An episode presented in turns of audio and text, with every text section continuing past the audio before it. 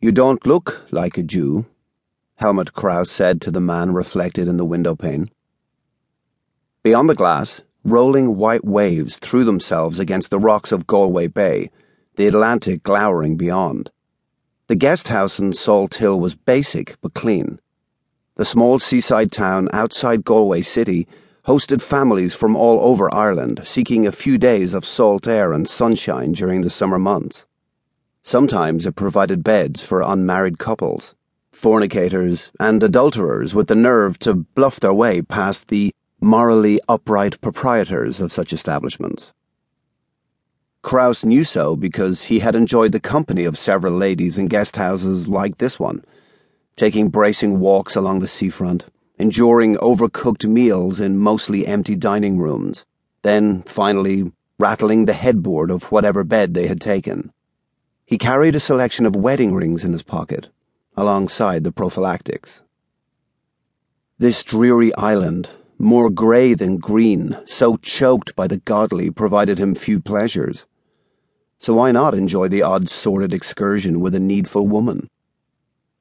Perhaps Krauss should have allowed himself the luxury of a decent hotel in the city, but a funeral, even if for a close friend, did not seem a fitting occasion. The security might have been better, though, and this visitor might not have gained entry so easily. For a moment, Krauss felt an aching regret, but immediately dismissed it as foolishness. Had he been the kind of man who submitted to regret, he would have hanged himself ten years ago. Are you a Jew? Krauss asked. The reflection shifted. Maybe, maybe not. I saw you at the funeral. Krauss said. It was a beautiful service. Very, the reflection said. You wept.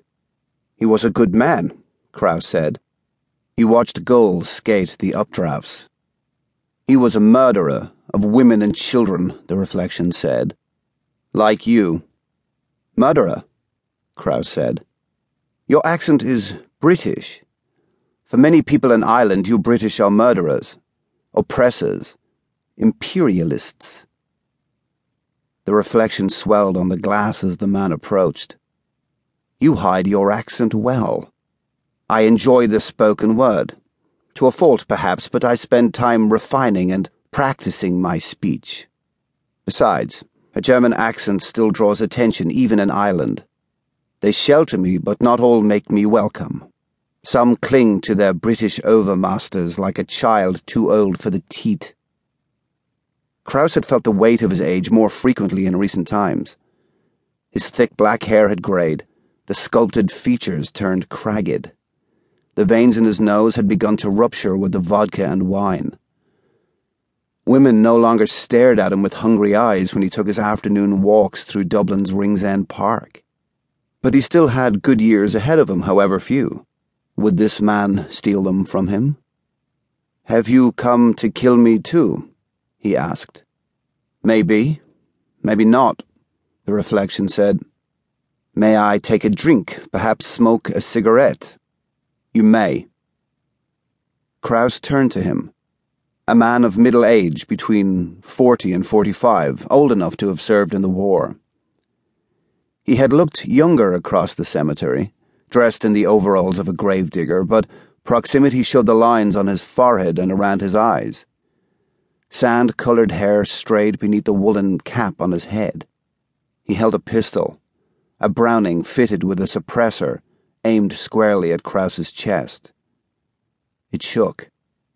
Would you care for a small vodka? Krauss asked. Perhaps it would steady your nerve. The man considered for a few seconds. All right, he said. Krauss went to the nightstand where a bottle of imported vodka and a tea making set waited next to that morning's Irish Times. The front page carried a headline about the forthcoming visit of President John F. Kennedy. A story concerning a request by the Northern Irish government that he should venture across the border during his days on the island. The Irish worshipped the American leader because he was one of theirs, however many generations removed, and anticipation of his arrival had reached a point of near hysteria. Krauss intended to avoid all radio and television broadcasts for the duration of Kennedy's stay. Not that it mattered now. Krauss turned two white teacups over and poured a generous shot into each.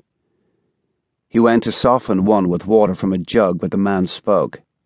No water, thank you.